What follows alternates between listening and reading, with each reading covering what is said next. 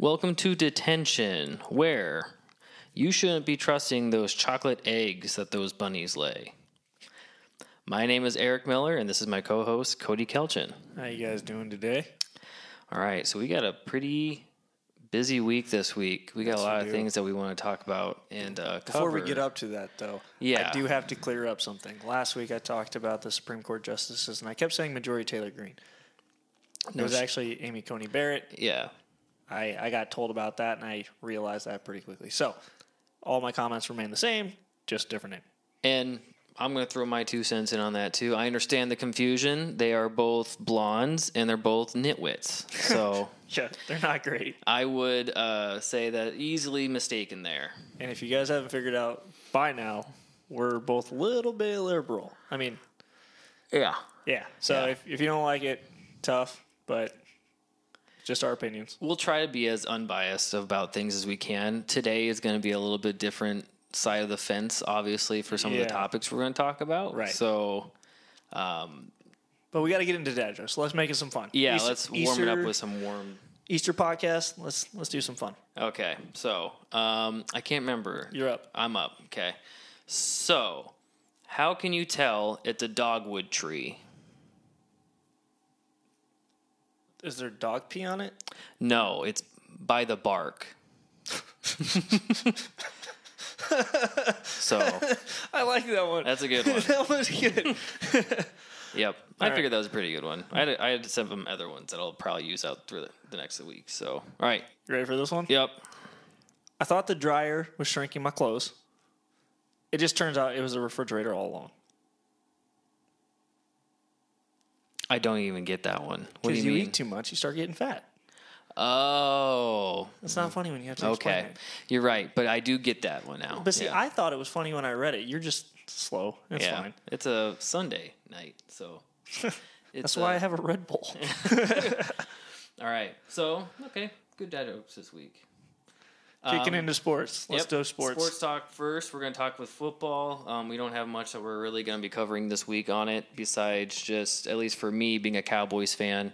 Um, this past week, we had lost um, one of the assistant coaches, former assistant coaches, I should say, um, passed away at the age of, I think, 52. Yeah, Gary Brown was only 52 years old, passing away pretty big stuff there. Um, I know he wasn't with, with Dallas anymore. He kind of left a few years back, um, but he had three different running backs reach a thousand yards, um, kind of in consecutive seasons that he was there. So, um, pretty big impact. I mean, he had um, Demarco Murray, Marion McFadden, and Ezekiel Elliott kind of in 2014, 2016, 2018 win the rushing titles for that year.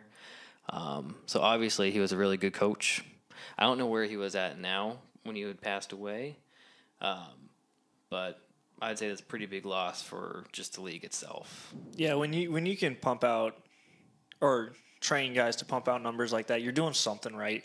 Yeah, Whether or not they have a good offensive line or not, because I mean, traditionally Cowboys' offensive line is pretty good, but it always ebbs and flows. But having those guys and three guys in six years being able to do that's pretty impressive. So especially since you know the current uh, first string running back Elliott um, hasn't really done jack probably since he left. In my opinion, I mean he's done well, but his numbers have not been the same. So if it's the scheme of a different uh, running backs coach or what, um, who knows? But obviously the impact I think is very clearly noticeable with him not there. So Well, especially with him being a young age, you know, my condolences to his family, and the NFL did lose another really good coach, so that that sucks. Yeah.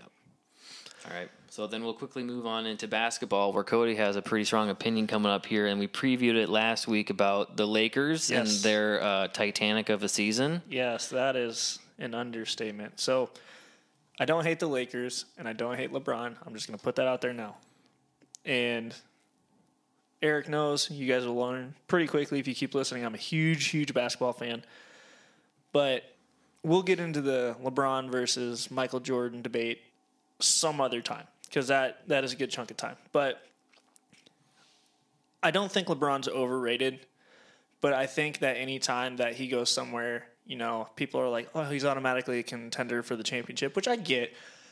But especially this year with the Lakers, was they brought in Carmelo Anthony, Russell Westbrook, and they still had um, Anthony Davis. And so everyone's expectations when they got there was, oh, they're going to win the championship. And originally, when I saw this, I was annoyed because I don't really like super teams. But what irritated me is that people were like, oh, they're going to win. It's like, no, they're not. I wholeheartedly believed at the beginning of the season, I'm like, they could get in the playoffs, yeah. I don't think they're going to get out the semis. Definitely didn't think they were going to get to the championship. And I had no inkling to say that they were going to win. I was on that boat that I feel like they probably could have made it into the playoffs and at least made a deep run. My only concern is that, you know, all of these players are getting older compared to They're other ancient. teams. I mean, especially, I mean, Anthony Davis has been in the league since what, 2012? Yes. So 10 years. That's a pretty good run. Um, same thing with Russell Westbrook. Uh, He's been in the league since 08. Oh, has he Yeah. really? Okay. Yeah. So the Lakers had the oldest team, and I think the next youngest team had like a four year age average difference. I, I can believe it. It was huge. I thought their experience would have played them into at least going Experience running is in. good for the mindset, but it's not good for the body when you're having to do an 82 game se- season on top of at least 16 games to win. Yeah. There's no way. And Camarlo's Camaro, not Camarlo. Carmelo. Yes. Carmelo has been in it just as long as LeBron.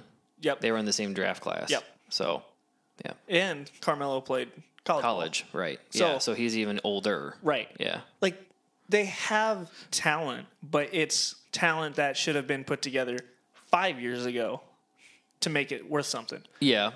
So everyone was blowing it up saying they're going to win. I didn't think they were going to. Lo and behold, they didn't.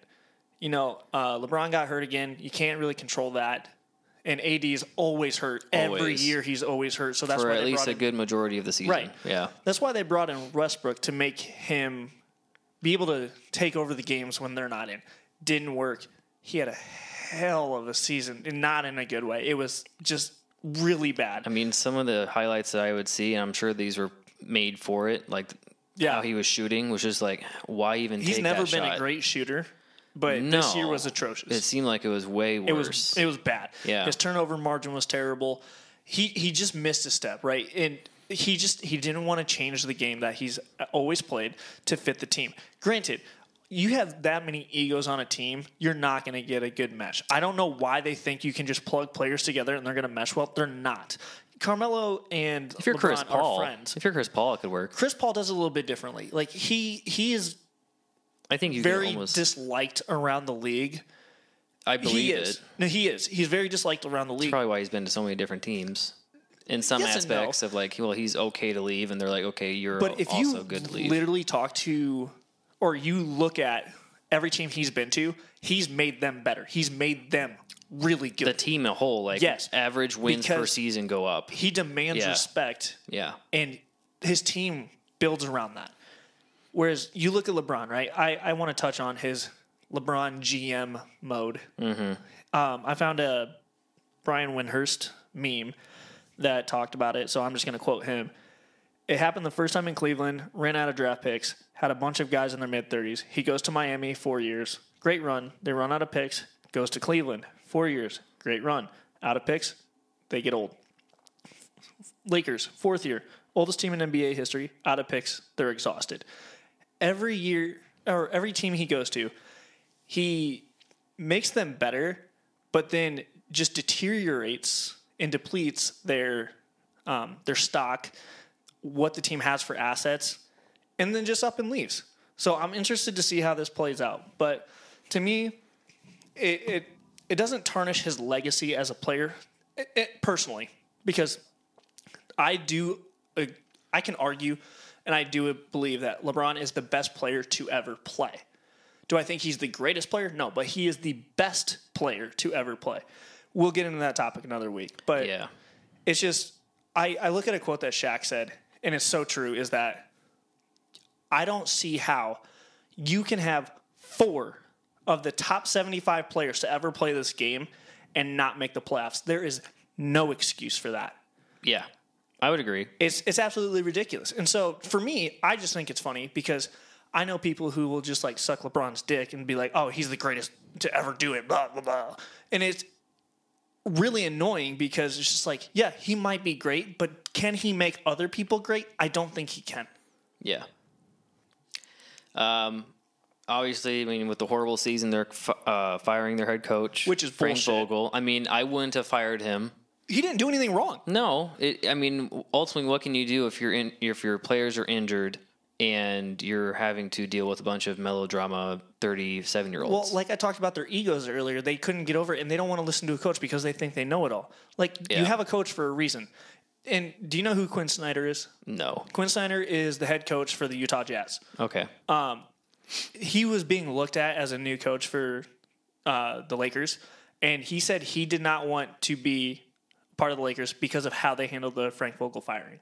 Plus, the Jazz are doing great anyway. Well, I mean, yeah, but it, speaks to the volume of the front office of the Lakers because you have a very talented coach mm-hmm. in Quin Snyder who might consider joining you, but because you handled that, he didn't know about it until a press conference.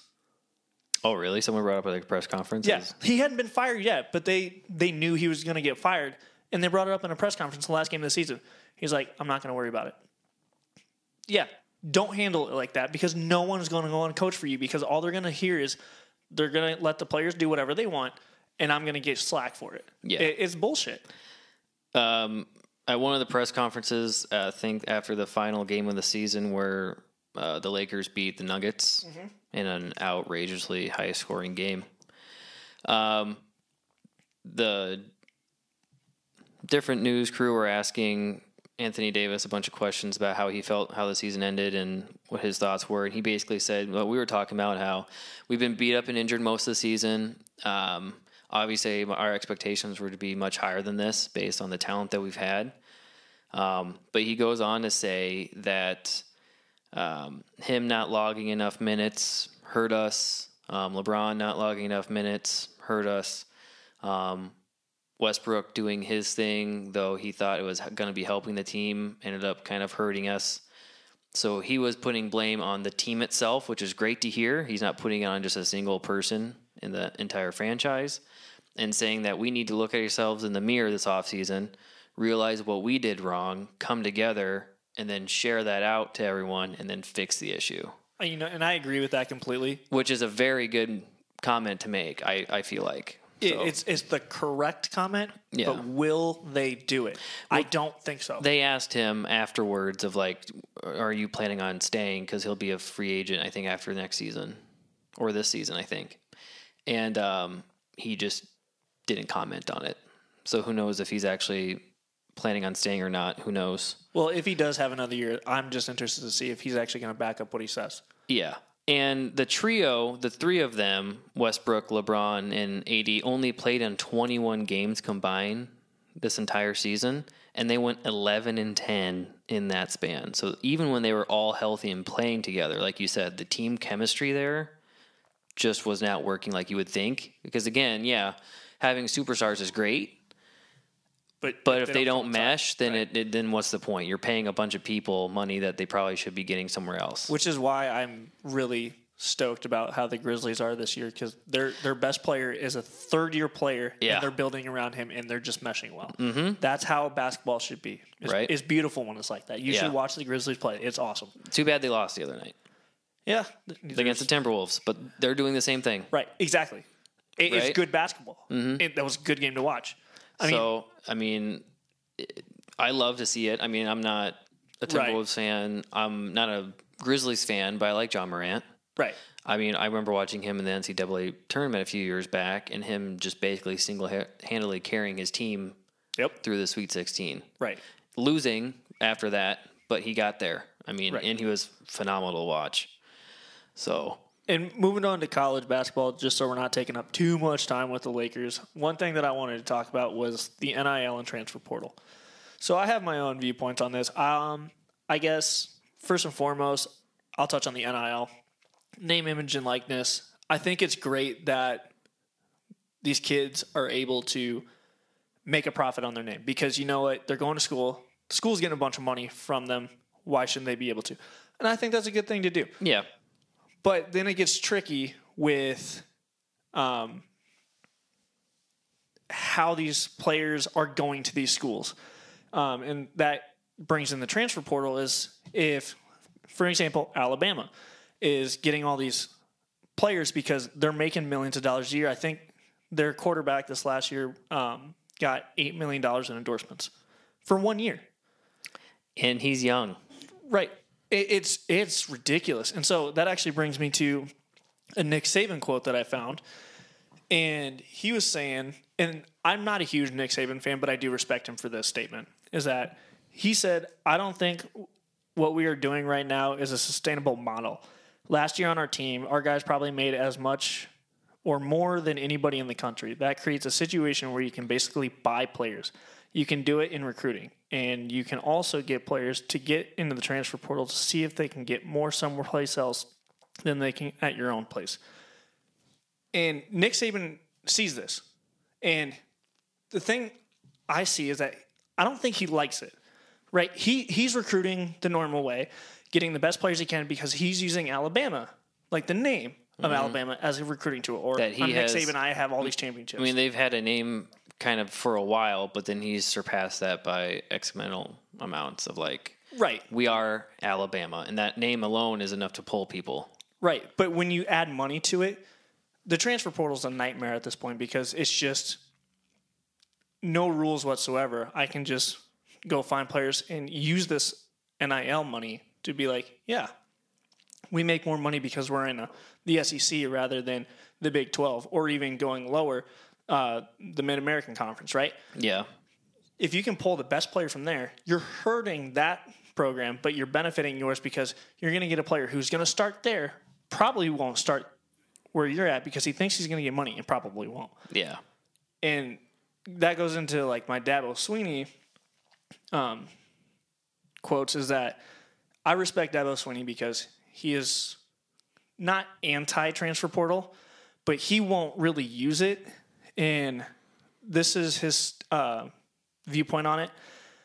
Uh, my transfer portal is right here in the locker room because if I'm constantly going out every year and adding guys from the transfer portal, I'm telling those guys in that locker room that I don't believe in them and I don't think they can play. And that's exactly the, the mindset that these coaches should have. It's like if they're going out to get these recruits right, just because you had a bad season doesn't mean these guys aren't doing something. It means you need to develop these guys better. Yeah. And if these guys think that they're better and want to go somewhere else, you know, that's ultimately their choice. But as a coach, that is what you should be doing. I mean, yes, you have to use the transfer portal if you have to fill a spot, right? But when you're looking at it from the perspective of recruiting, I think that's a terrible idea because it shouldn't be about that. And I mean, I think that's what the NCAA has a big issue with is like the different recruiting violations that would come because of this. That yes, you can technically make money off of your likeness as a player for a university of whatever you go, but the different magnets that maybe some coaches are going to be using to get those players may be a little bit sketch. So I think that's why they're pretty hesitant initially to kind of go and use um, NILs Right. for student, but who knows? And we can always touch about this NIL transfer portal more Yeah. later on, but I don't want to take up obviously a half hour talking about sports when we have a lot of other things to talk about too. True. Um, so then we're going into uh, Iowa sports. Um, we do have an update about like Joe Toussaint leaving. Speaking of transfer portal, um, he has been uh, decided and picked up by the West Virginia Mountaineers. Good for him. Pretty good team. Um, yeah, they're pretty good. They weren't too good in the Big 12 this past year, but traditionally over the years, they're fairly consistent. Um, at least a bubble team or better to get into the NCAA tournament. Um, but a lot of the different, I don't know much about the scheme of West Virginia. Um, I know their coach has been there for a long time, and he's like one of the top seven or top six winningest coaches or something like that in his career. So he's pretty damn good. Um, but other Iowa commentators have been saying that this is a tremendous fit for him and how the offense works there. So I think he'll I think he'll fit in. Um, I'm assuming he'll get straight off the bench playing time. I, I hope so. He's he's a fantastic player. He shouldn't be benched. And I, I mean, I as much as I hate to see him leave, I, I just wish the best for him. Yeah, same here. Um, some news for Iowa, at least trying to get some players from the transfer portal since we've had a lot um, kind of transfer out of the University of Iowa after this season. The I guess I'm correcting myself here too. I thought it was Utah State. It's Utah Valley, um, who has the top cru- ranked uh, center in the transfer portal after this season. Um, Fardaws Aimaq. I don't know. I'm sure. I'm assuming I'm pronouncing that wrong. Um, but he is a center from Utah Valley um, who has narrowed his pick down to five different schools uh, Washington, Gonzaga, Texas Tech, Texas, and Iowa. So he's at least keeping the Hawkeyes in his mindset for where he wants to land um, coming this next season. And I think he would be a very true center. Nothing against Rebraca, um, but I think we've talked about, I don't think it was on this, but maybe more privately one on one with just me and Cody that Rebraca does some really good things well. His size killed us. But there are some things that he doesn't do, and unfortunately, his height in the Big Ten is kind of a negative at this point, where he's not making himself as dominant on the floor as maybe he should be for the Big Ten. And this guy, um, from what I understand and from what I've read, is that he at least has that potential to make a huge impact. So, and he was averaging 19 points, 14 rebounds per game in his conference. Obviously, that's not going to say the same. Right. It's hard to average a double double in college. So, um, hopefully, we can land him. And then finally, for Iowa sports, is that one of the assistant coaches is actually leaving. Billy Taylor. He was uh, Fran McCaffery's assistant coach. Um, he accepted the head uh, head coaching job at Elon. Awesome. Yeah, right. I mean, he only had to coach one game this season when Fran McCaffery was out for COVID, um, but uh, he won the game that he coached, um, and he's been with McCaffrey for a long time. Um, so I think, Just more Hawkeyes flourishing Yeah. wherever they're going. I hope so. Yeah. Um, it's a North Carolina school. I don't know what conference or division they're in. Probably like Division Two or something. Yeah, but that'll pretty much wrap it up for Iowa sports. And just real, really quickly before we shoot on over to politics and news, um, a men's soccer team, U.S. men's soccer team, made the World Cup, mm-hmm. qualified for the 2022 uh, World Cup in December in uh, Qatar, and they're in Group B with England, Iran, and to be announced one other. Uh, there's a pretty good shot that we can make the actual World Cup tournament, which is good. Um, it's a very young team. I think most of them are under the age of 24, which is awesome. It sets us up for a good future. Um, young talent in Christian, I believe his last name is uh, Pulisic. Um, he plays for Chelsea in the Premier League, so got a really talented player in him. So it'll be interesting to see how it plays out. Yeah, um, I would be worried once they kind of get past uh, or playing England. Um, I know. Oh man, it was probably when we were in high school. The USA team was playing, I think, in the tournament, and they were playing Germany, and Germany just wiped the floor with them. Well, Germany's really good at They soccer, are. So there's that. So obviously, the further in the tournament you get, the better teams you're going to be playing. So it'll be interesting. Hopefully, they can make it, and all the luck to them. Um, and then the Masters wrapped up this past weekend, um, where apparently he's just been having a massive tear this uh, beginning of this season. Scotty Scheffler. Um, I obviously don't follow golf. I don't know anything about it, but but the Masters is one of the biggest tournaments in all of golf. So this year alone, he has won um, four different tournaments, including the Masters. And just doing some quick mental math here, he has gotten what Uh, eight $8.5 million. eight and a half million dollars in four months of playing. It's nuts. But I, I mean, touch how gross that is. That's just gross. it. I mean, it is a lot of money to get for playing golf. But I mean, That's gross. It makes me disgusted. But Why? I. It's. We'll get into that another day. Just golf is. Ugh. yeah, I mean, but we've never played it, so who knows? I could- have just well, not on a full course. I just Yeah. No, no. But we're just gonna uh, know that. Best luck to Scotty there. He's having a hell of a season. I think you mentioned to me earlier this week off Mike that um, his wife made a statement about him winning. I did not say that. I have no idea what you're talking about. This is the Oh. first time we've talked about golf. Oh, I someone ever. I was talking to, it might have been a coworker of mine then, was saying that his wife made a statement to him just saying to don't forget who you are, even though you're having all this success. And apparently he's not been terribly successful earlier in his career playing. That don't let this change you, be who you are. Which is like, okay, good. Your wife's trying to keep you grounded. Yeah, you're having a lot of success now. But, you know, obviously that success isn't going to carry Look at Tiger forever. Yeah, right. Um, he had his comeback and wasn't much of a comeback. I think he Right. finished in the tied for thirtieth something or other place. So, all right. Um, politics or news here. We're going to get into the big topic of kind of going into the January 6th committee. Yes. Um, so it was this last week I ran across an article and I dug into it a little bit more. Trump had said that he wished he would have joined his supporters in the January 6th march and insurrection of the Capitol. So I looked into it a little bit more, tried to figure out a little bit more about it. Got a couple different articles looking into it, but he is quoted as saying that the Secret Service said I couldn't go. I would have gone and been there in a minute.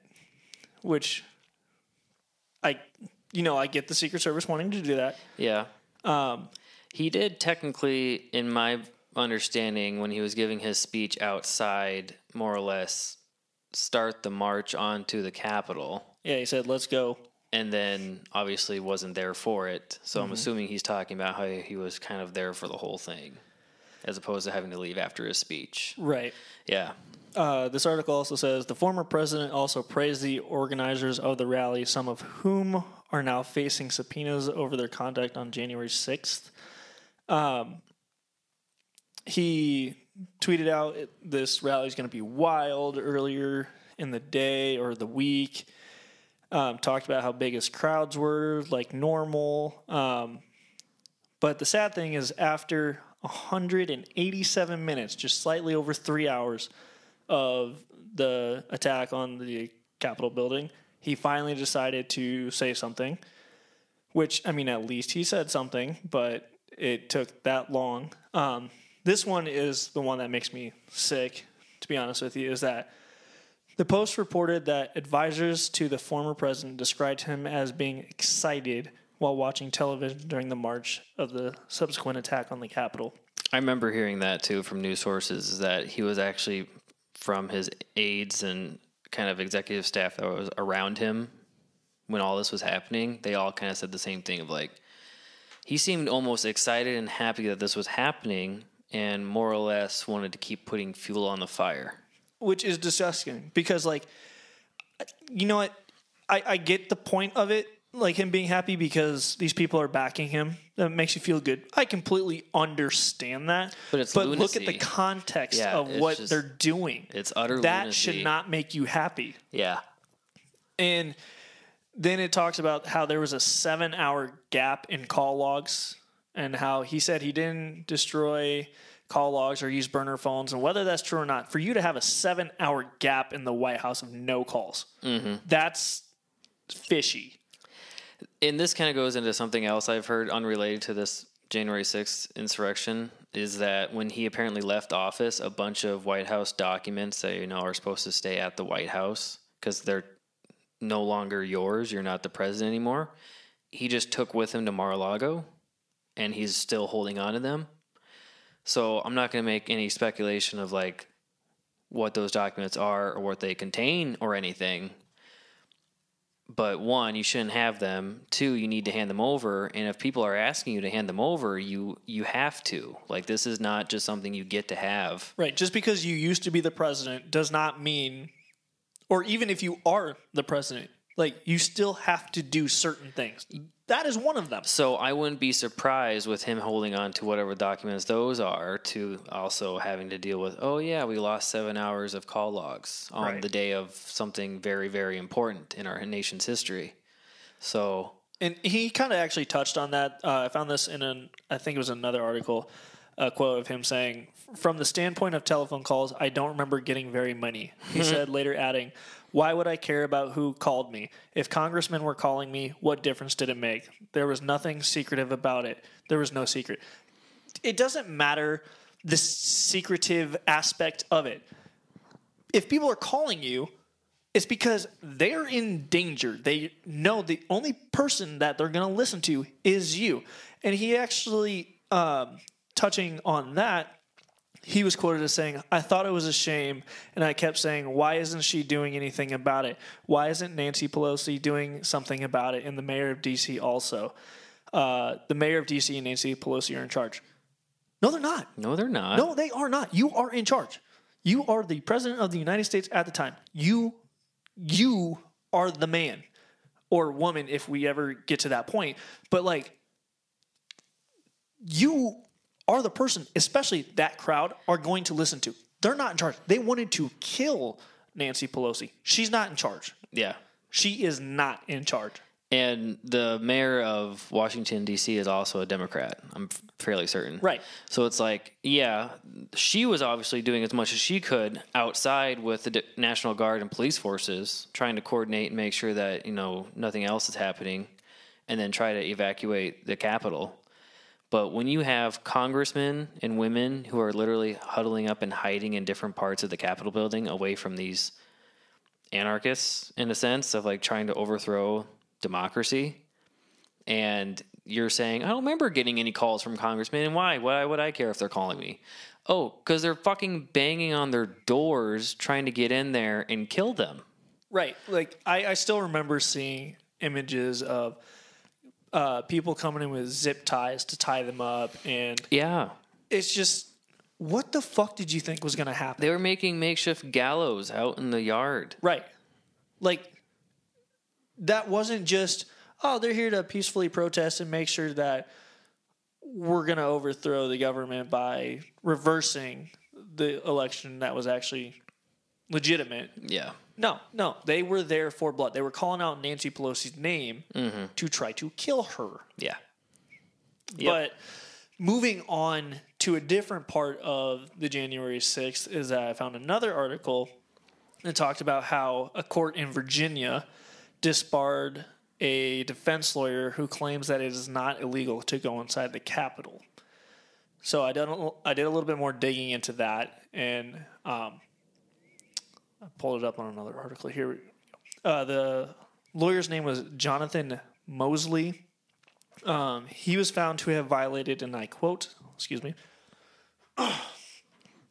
professional rules that govern safekeeping property, meritorious claims and contentions, candor towards the tribunal, fairness to opposing party and counsel, unauthorized practice of law, multi jurisdictional practice of law, bar admission in disciplinary matters, and misconduct. Uh, he suggested that the Oath Keepers, one of the groups of people there, did nothing wrong by entering the Capitol, and I'll let you touch on that because you know a little bit more about history. Well, I know for certain that you and I cannot just walk up and go into the Capitol building. Right. Like, Which this quote is actually funny that you just said that because he says, I've had lunch in the Capitol for no reason. It's not illegal to go inside the Capitol. Um, then he said he was going back and forth with a CNN host at one point, and yeah, Keller, it looks like. Yep. And their con- uh, conversation went Did you break through the window to get into that lunch? Uh, the Capitol Police also rejected Moseley's argument.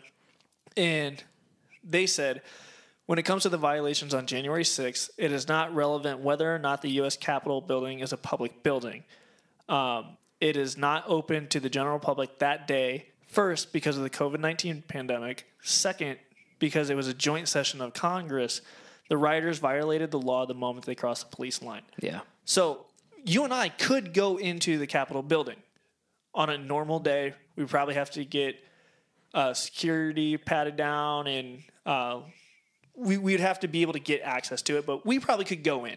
Yeah. But on that day specifically, no, you couldn't because they were doing something, Yeah. something that caused the building to be closed. We couldn't have just waltzed right in there. Yeah. And that's exactly what they did.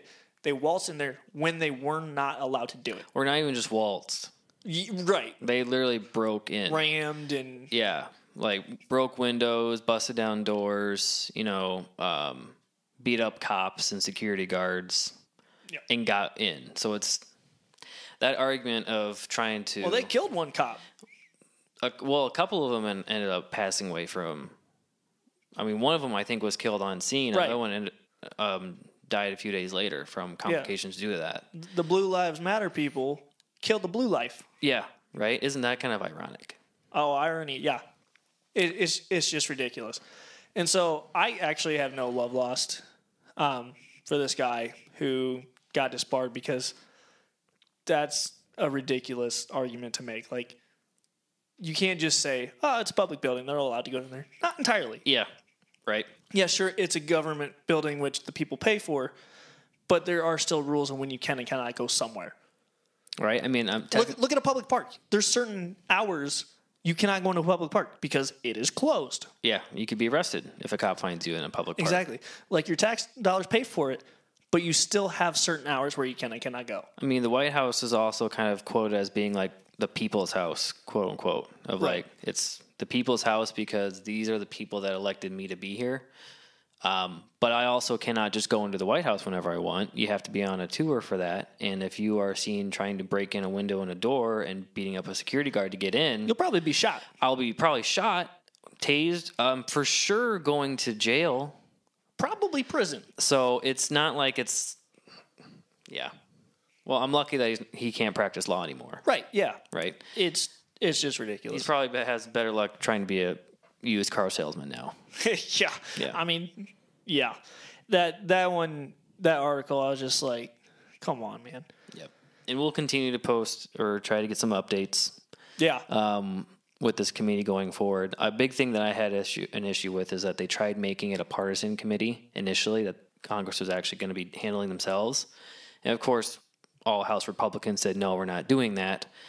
So the Democrats had to kind of go out on their own and make it a separate committee that is, yes, bipartisan in the sense that there are both people on other sides of the aisle working on it, but it's not an actual like act of Congress. So that's kind of an annoying thing. Yeah, well, the dichotomy of our government right now is really just crazy. But we'll have to touch on that another day, so we're not wasting too much time. Yep. Um, some local news that we haven't really gotten to local news much since we've started this, but it's our first one, and it's unfortunately sad. So, I was born and raised in Cedar Rapids, Iowa, um, second build, second biggest city in the state. Um, loved loved everything about it, but it does have its problems. And in our downtown area at a nightclub called Taboo, um, there was a shooting that killed two people: a 25 year old man and a 35 year old woman. Um, they believe that two people did the shooting and it was targeted, and one has been arrested so far. Um, it's actually not terribly far from where I grew up, probably about five or six miles. Um, I know exactly where it was. Is it on that southern part of Cedar Rapids? Southwest part. Yep. Okay. Um, I uh, I had actually been to the restaurant right across the street from it, probably three months prior to that, and right across the street from the shooting is an old folks' home downtown. It's it's just really sad to see something like this happen in my city, and I mean it happens, but it's just when something's egregious like that and targeted it, it just it hits a little bit harder. Oh yeah. Um, so from my understanding, the police were called to a mass shooting that ended up killing two people and injured ten others that uh, Sunday morning. Um, Timothy Letto Rush, 32, was charged with second degree murder, willful injury, intimidation with a dangerous weapon, reckless use of a firearm, and possession of a firearm as a felon. Um, the two people that were identified killed in the shooting were Michael Valentine and then Nicole Owens. Um, Valentine being 25 years old, so younger than us, and then uh, Nicole Owens being 35. So, you know, shootings happen a lot, but it's unfortunate that when the people that are dying are one young, but then also two, from my understanding of reading this, is that he knew the victims that were ended up uh, passing because of this uh, gun violence. So The the thing that makes me sick about gun violence is I'm I'm not anti-gun. Okay, I want to put that out there now. I'm not anti-gun, but what makes me sad about situations like this is that you have with with this one being targeted, you have innocent people there who now are in the crossfire and you have those 10 other people who were injured right so they're obviously dealing with their own stuff but then you have all those i think there was they were saying there was about 150 people there that night yeah, you have now, after those 10 people injured, 140 other people who are mentally scarred from that situation. 100, 150. It says here in the article, people were inside the club at the time. Right. So you look at that. Yeah, you have those people who were injured, whether from shrapnel, an actual bullet, whatever it is, right? But then you have all those other people who listened to the shots being ran out, probably saw someone die. Yeah, Like, that leaves a lot of scar tissue that's invisible. So, I mean, yes, my thoughts are out to the family of the victims and to the people who were injured, but also to those people who had to witness it. Anyone who knows someone who was there making, like, worrying about whether or not their friend or family member had died or been injured. It's just, it's a nightmare when it comes to mass shootings and gun violence. Is a lot of people are affected rather than just the people being hurt. Yeah. Yep. 100%. All right. So we're to wrap up the news, politics portion there and move into the entertainment stuff. Something more fun. Yeah. Let's make it a little bit more lighthearted. Um, last week we ended with having a preview of kind of going into like our three favorite movies of all time. Um, I had a real hard time coming to my final three, and I had to change out uh, my third one like two or three different times to get you know the one that I actually think would yes probably fulfill it. Um, so we'll start with you. You can start off with your top three, and I would say go in from Three to third one. to All right. yeah. I mean, I didn't have a hard time because I watch so many movies. I I'll narrow them down while I'm watching them, and I'll be like, "Oh, this is in my top ten. I fill out my top ten. Then I watch a movie I haven't seen in a while. I was like, "Ah, okay, maybe this one is." But I've solidified my top three. Yeah. Okay. My number three, Shawshank Redemption. Number one movie rated on IMDb. Fantastic movie. I think it came out in '94. Yeah, sounds about right. Tim Robbins, Morgan Freeman. It, it's a long movie uh, for people who don't like action. Um, It's a storytelling movie. right. It's it's narrative driven. It's awesome. The acting is great. Story's good. Plot twist was awesome. It's just, I think it's two and a half hours of just pure good cinema. Yeah. If you haven't seen it, I highly recommend it. But if you don't like slower movies, don't watch it. It's not going to be worth your time. Okay. Number two, Dead Poet Society. It's a good choice. I like that one. Ethan Hawke, Robin Williams. Um, oh, there's another one. I can't remember these guys' names right now. They're all kids. But anyway, Young actors at that point. right. Good story about a teacher who is his first year at a private school that he used to attend, one of the best private schools in the nation. Um, but with private schools, these these kids are, I would say, militaristically driven to Success. right success To the best. extreme degree. right So much external pressure put on them so you have to do well here.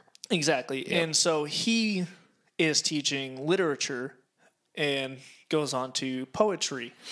And he used to be in what it was called the dead poet society when he was there.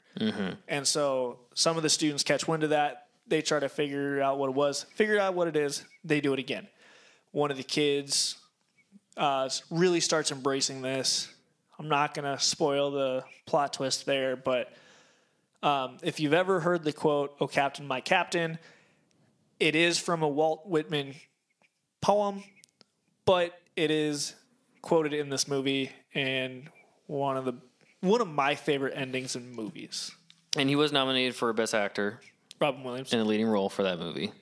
Um, it was one of the three. He was nominated three times for leading role, and he lost all three of them. That was one of them, and it's insane that I mean, Good Morning Vietnam was another, and then The Fisher King. I don't know if you've ever seen that one. If you watch The Fisher King, also, I mean, each three of those movies are completely different, and the characters in them are completely different. But and just him as an actor, Right. is like, and we were talking about this last week, the whole haha funny man, yeah, right?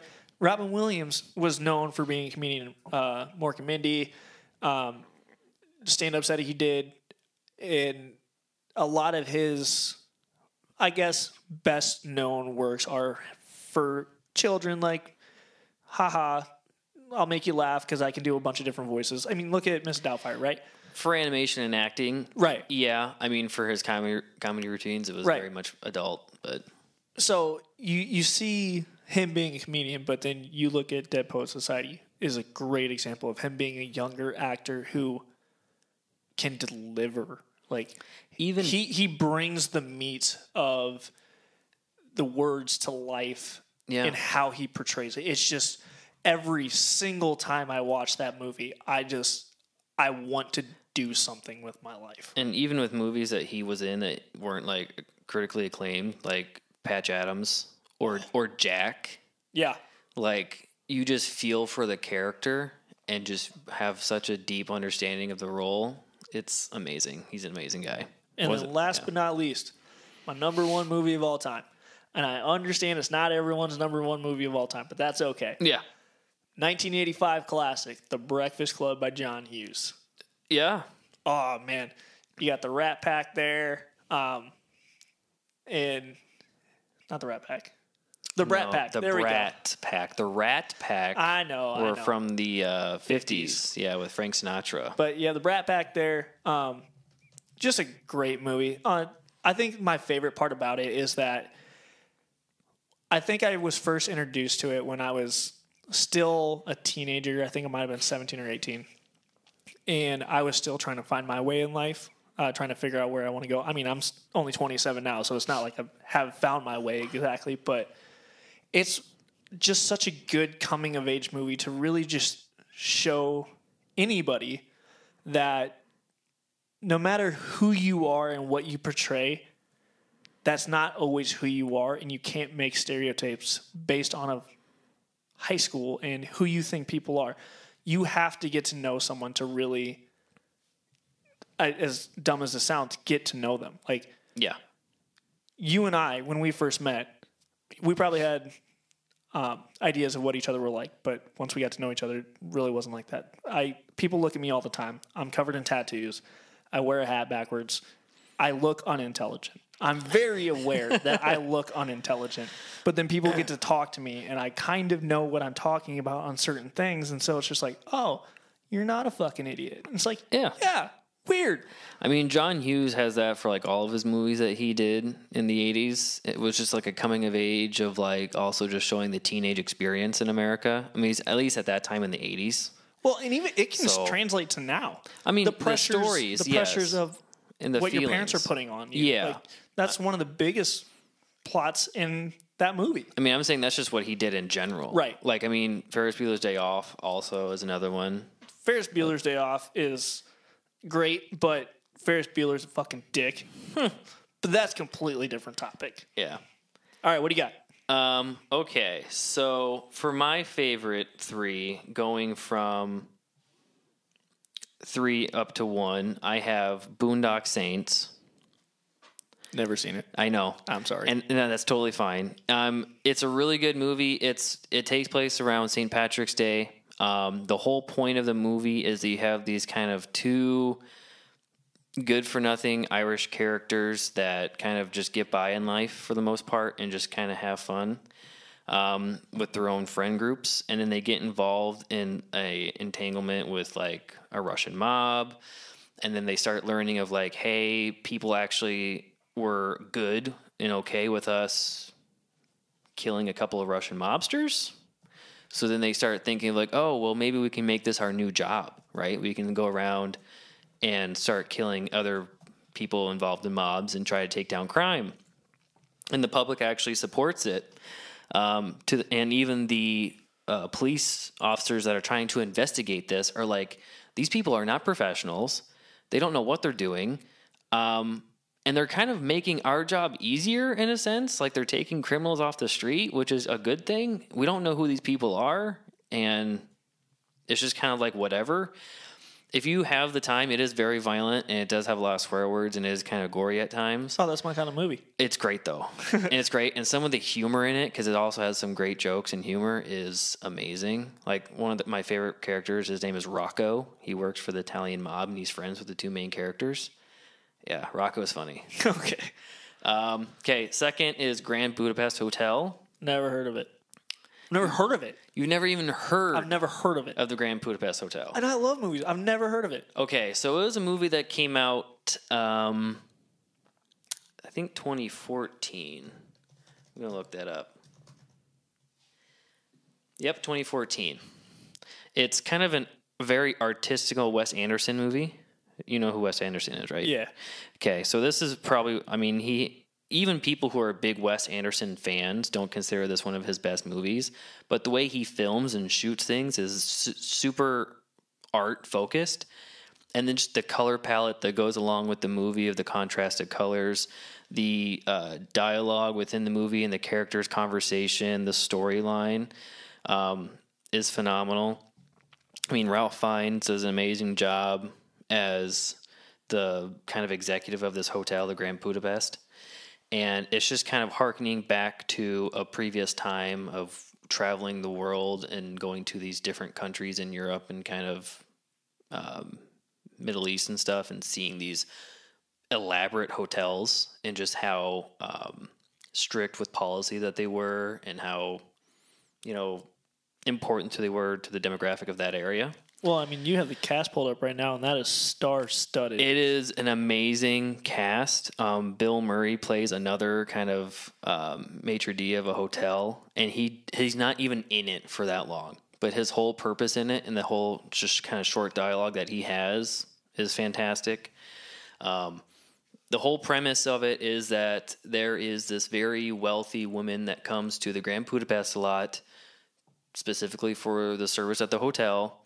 Um, and she falls in love with Ralph Fiennes, the main character. At least they have kind of an affair of some kind because he sleeps with a lot of the guests that come in there. Well, Classic. yeah.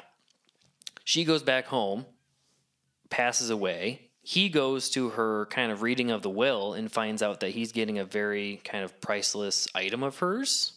And her family is like, um, what the heck? You just own and operate, not own, but you operate a hotel. Why are you getting this very priceless piece of memorabilia or whatever? Dick game too good. And then, yeah, right. And then it just kind of spirals into beyond that of further story. And it comes up at the very beginning of the movie of this guy who's um, played by Jude Law is just visiting this hotel. He's like, I heard so much about this hotel, but when I come to it in the 1970s, it's a it's a trash hole. It's a dump. Like, why would people like this? And then he starts interviewing the owner of it, and the owner tells him this whole long story of why it was so great. So I highly recommend it. It's phenomenal. If you're a Wes Anderson movie, it is kind of slow and it's very dialogue driven, but the color in it is phenomenal. And then rounding up my top three, I have Good Will Hunting. Dude, I I see where you're coming from. I love Good Will Hunting. It's again, It's Robin probably Williams. in my top ten, definitely in my top twenty. this is the role where Robin Williams ended up winning an Oscar. And like I said earlier with you, the previous times that he was nominated, I don't know how he did not win. So in my mind, he should be four for four for Oscars. But for this, he got it. I mean, he was a supporting role. Um, but thanks to Matt Damon and Ben Affleck uh, casting him, and they they he wasn't even their first choice, from my understanding. It's just that when he came to the audition, they're like, "You are him," as how we pictured him to be. Um, phenomenal movie, in my opinion. It, it makes so much sense why two Robin Williams movies were in our top three. Just it, it just speaks to him as an actor personally. Yeah. Um, whole storyline is you have a not known genius kind of underplaying his role in life because he has so much to give, but he's not willing to do it because he is fearful of being rejected. It's pretty much his whole life story. Um, comes across the psychologist um, that is court ordered to help him kind of work out his issues. Um, initially, is pretty combative with them, but learns that they're oh they're actually from the same neighborhood. Oh, they've had the kind of same upbringing. Oh, he has the same outlook on life as me, and he's able to help me realize my potential. Honestly, the back and forth between uh, him and Matt Damon. Matt Damon is Yeah. just it's so good. It's just so good. Yeah, and you would never know looking at Robin Williams. Oh, this guy does comedy. Right. Especially in that movie. Yeah, if you were to just isolate him alone, if you just were to show this to one person and be like, "What do you think that guy does other than just acting in this movie?" People would say, "Oh, he's probably a pretty serious role actor, Right. Like method actor, or he works in Broadway or something." Right. Nope, he was on a show, a sitcom, Mork and Mindy, playing an alien where he made funny noises, and then was in movies doing comedies and outrageous Right. bits. Yeah, Such a good actor. um, the reason why I had an issue with these top three is my honorable mentions of ones I had I put in and thrown out were Blazing Saddles with Mel Brooks production, Dumb and Dumber, which we had mentioned a couple weeks back, um, and then the movie Lincoln. I've wanted to see it, haven't seen it. But the other two, I like Blazing Saddles. Mm, Yeah, Dumb and Dumber, whatever. That one's just a personal favorite. It's not even because it's good or anything. It- it it's just bad. like I know pretty much all the words from that movie. That's something in itself. I had a TV in my room growing up that had a VHS player attached to it, and I very had f- few VHS tapes that I would watch, and that one I watched a lot. I would just put it in, explains a lot. watch it on repeat all the time. that definitely explains Every night lot. before I went to bed, I know most lines from that movie, and when it comes on TV, I am quoting it and annoying everyone in the room. So you're my girlfriend. Yeah. In any Disney movie. Yeah, pretty much. All right.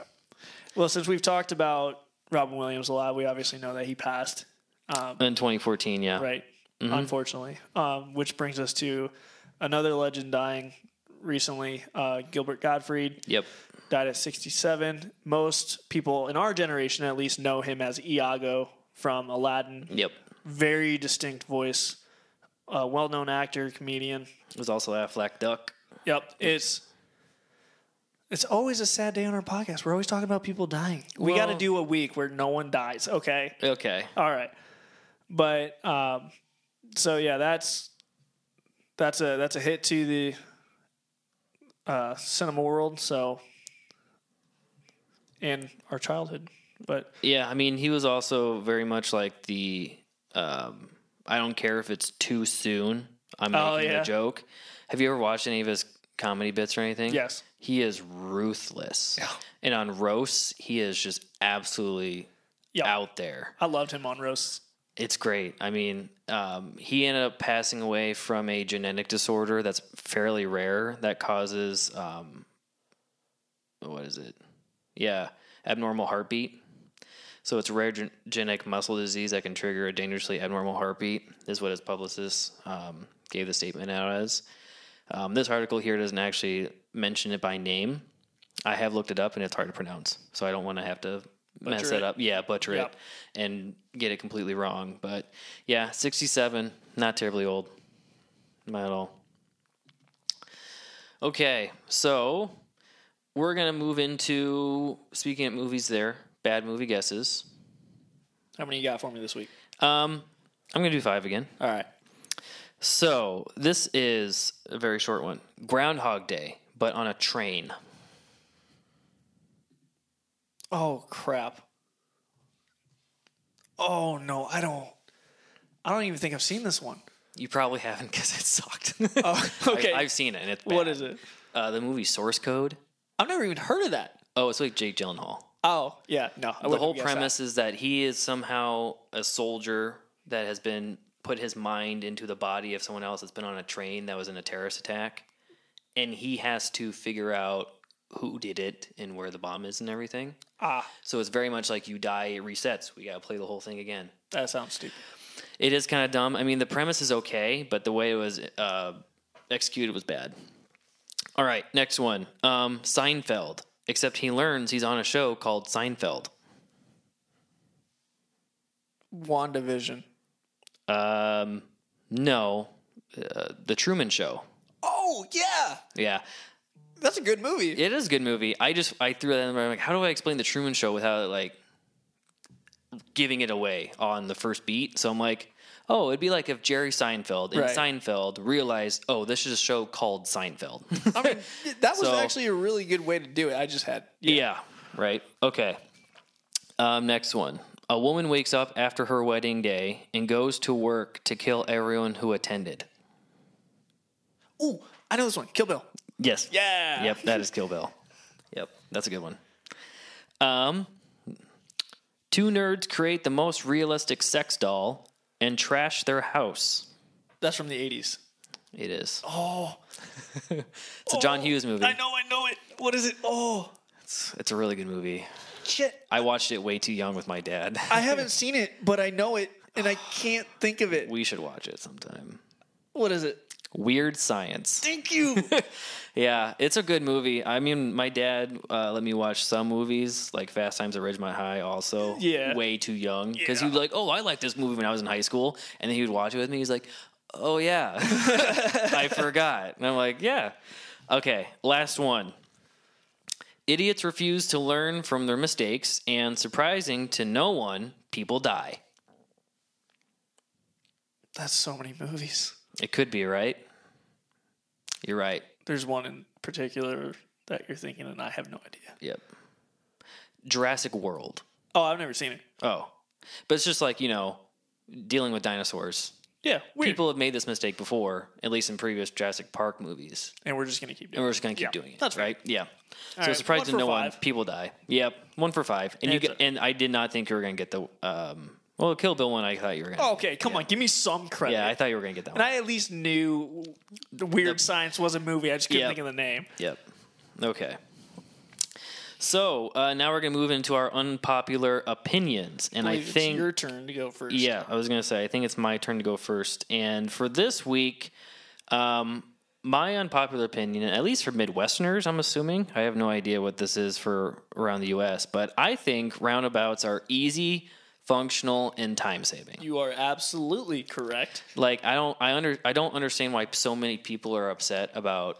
You've heard the phrase "you can't teach a dog, an old dog, new tricks," right? I guess Anytime I talk to an old person, driving in a circle. they though. hate them. It's just driving in a circle. Right, but they don't understand the concept.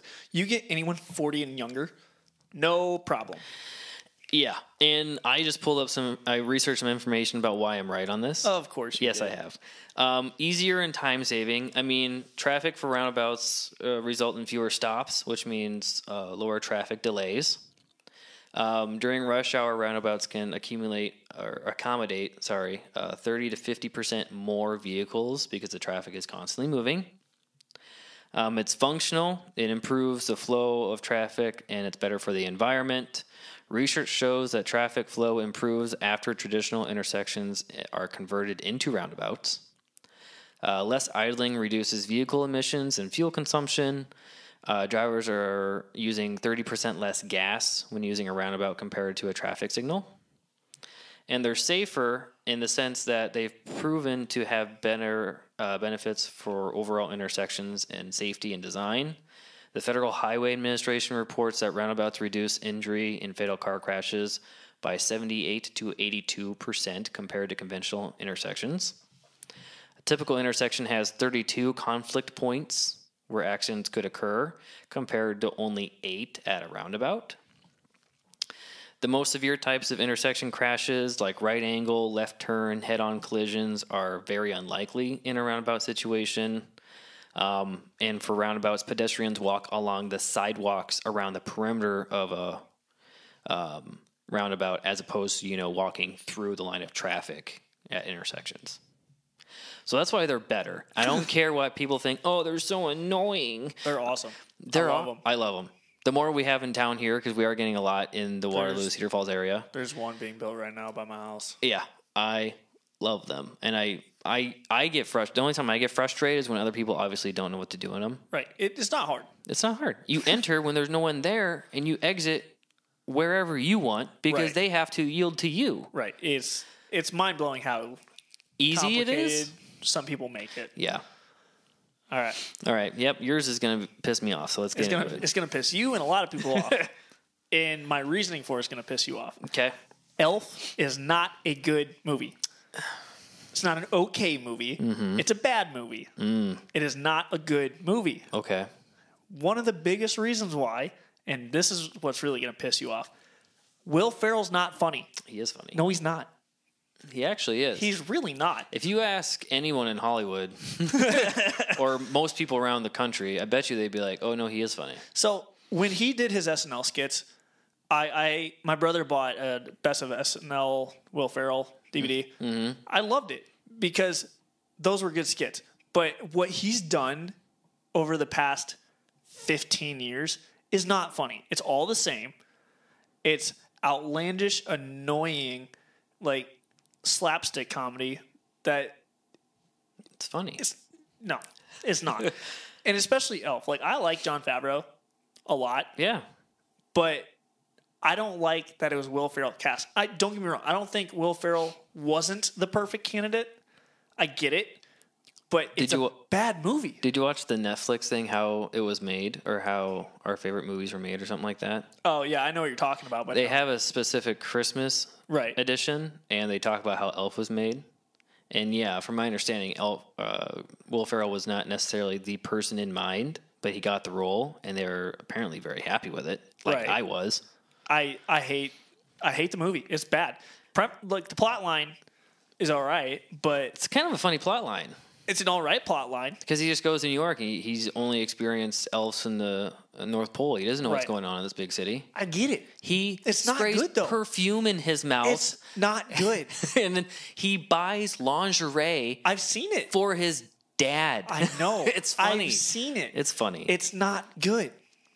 well, Sorry, sorry about it, but it's not funny. Mainly because Will Ferrell's bad. I made notes on this. Uh, of course. I, of course I did. I have to push back on a little bit. I mean, it stars Will Ferrell, All right. who's an. A plus in my mind. There, Knock. Zooey Deschanel, Yes. James Caan, Yes. Peter Dinklage, Yeah. I, I know who's in it. Yeah. I've seen it. Mary Steenburgen, who plays the mom, Right. and then, like you said, it was directed by Jon Favreau. Great, all of that's fantastic. Except for Will Ferrell. It made two hundred and twenty-three point three million dollars at the box office, so it's a successful movie, right? It has an eighty-five percent on Rotten Tomatoes, Yep. which is the same as Once Upon a Time in Hollywood, and it's higher than Deadpool two, and also has the same percent as Guardians of the Galaxy two, which most people would also say, "Oh, those are good movies." You know, and I told you this after we did our podcast last week. I'm, I'm noticing a trend. okay. Where you are the stats guy. I am. You, you get your information down pat. Got to. and I just speak on personal belief Yep. and my opinions and my passion. You're right. and it is a bad fucking movie. My girlfriend wants to watch it on Christmas, and I say, nope. You can watch it all you want, but I'm not gonna watch it. See, I like it. I almost grew to the point of not liking it because um, I watched it once and I, hated it. I used to have to watch it all the time, and it got to the point where I'm like, I don't want to have to keep watching Elf on repeat all the time. But since then, I haven't really watched it as frequently, and now I'm watching it kind of in and out in between. I don't think I've even watched it this past year, but Good for you. no, good movie. All right. What about today in history? Um, so today in history, starting back again, most recent, going back further than the past. Um, 1986, the world's largest uh, war ends without a single shot having been fired. The state war uh, between the Netherlands and the Isles of Scilly had uh, extended for a total of 335 years um, without a peace treaty, and it officially ended in 1986. Um, 1975, um, Fombelle Phenem falls as the Khmer Rouge. I'm butchering that name, Yes, you are. but he was a regime leader under the brother um, number one for Pol Pot, and where he uh, killed millions of people in their genocide there in Laos. Um, 1961, the CIA sponsored paramilitary group attempts to invade Cuba. So, this is the Bay and Pigs invasion, which we just talked about this past week in U.S. history class at school, um, which was in a failed attempt to overthrow the Cuban government, um, where the United States had trained um, Cuban exiles to then invade the island of Cuba to, over, to overthrow Castro. Um, and then in 1790, Benjamin Franklin um, passed away at the age of 84, which is extremely old for that time. Yes. Um, birthdays that are today are actress Jennifer Garner, Sean Bean. He's not dead. He's not dead. Uh, Redman. I don't know if you who, who he is. Have no idea. He's a rapper. Cool. He he was. Is Uh, he good? I mean, he's known as being one of the best um, lyricists Oh, that's good. for rapping. Awesome. um, which is great. And then Tyron Woodley, the MMA fighter. All of them have birthdays today. Well, happy birthday to them. Yeah, so pretty quick and easy there. Um, there are some topics that we weren't able to get to this week due to time, so we will have to preview them for next week. Uh, specifically, going into we talked about our three favorite movies uh, today. Next week, we'll talk about our three favorite video games Yep. from our childhood. So that should be pretty fun. Sports will talk about NBA finals and see who we want to win, who we think will win. Mm-hmm. Um, what else? Yeah, we might do a moral dilemma. See what each other thinks about something. Yeah, there's news going on, um, especially this past week with Elon Musk and Twitter that I would like to cover next week, Okay. um, as well as there's an Iowa education bill that I was made aware of also this week that I would like to talk about. Well, we'll definitely touch on it. And then I don't know if it'll be next week or later on, but with the two former Iowa players that are in the uh, NBA, Luka Garza and Joe Wieskamp, uh, I wanted to pull up their season stats to kind of look at how they did um, as playing in the actual NBA. Awesome. So, all right, that is it. We will talk to you next week. Thanks for listening.